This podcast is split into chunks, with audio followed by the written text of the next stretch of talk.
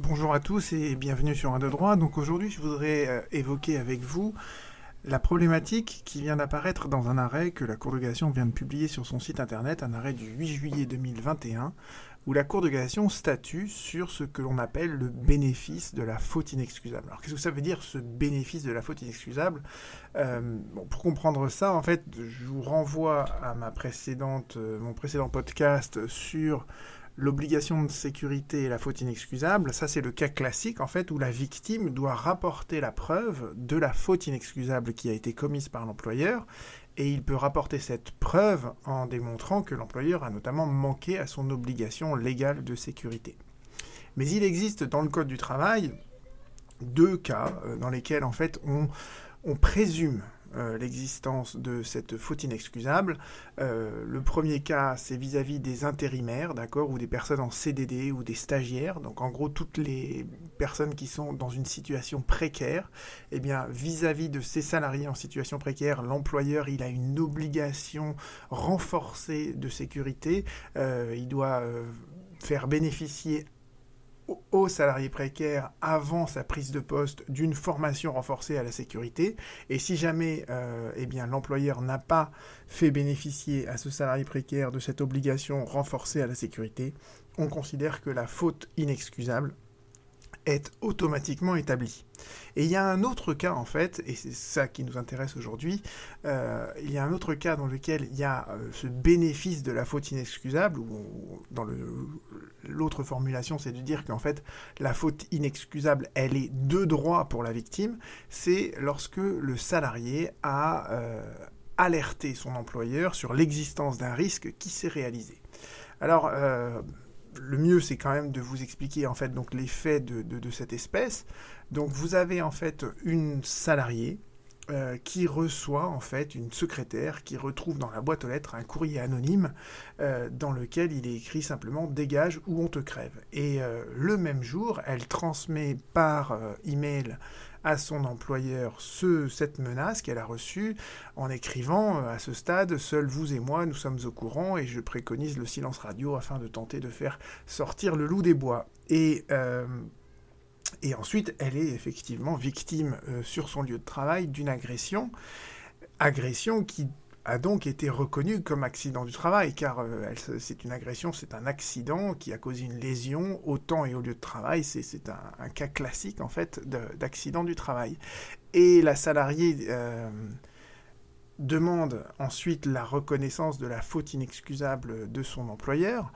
Et la cour d'appel la déboute de cette demande en disant que euh, le mail que je viens de vous rappeler, euh, eh ce mail ne, caractérise pas une alerte donnée à l'employeur portant sur une exposition de la secrétaire à un risque d'agression physique. Ça, c'est le raisonnement de la Cour d'appel.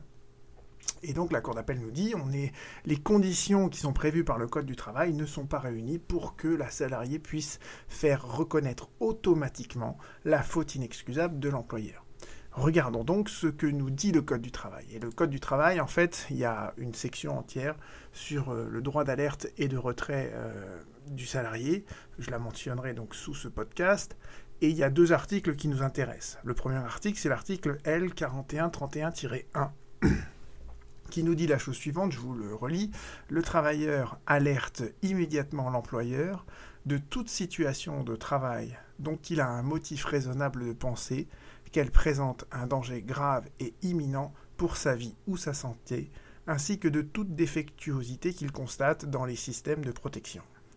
Il peut se retirer d'une telle situation et euh, l'employeur ne peut demander au travailleur qui a fait usage de son droit de retrait de reprendre son activité dans une situation de travail où persiste un danger grave et imminent résultant notamment d'une défectuosité du système de protection. Donc ça, c'est l'article en fait qui vous énonce ce qu'est le droit d'alerte d'un côté et le droit de retrait de l'autre.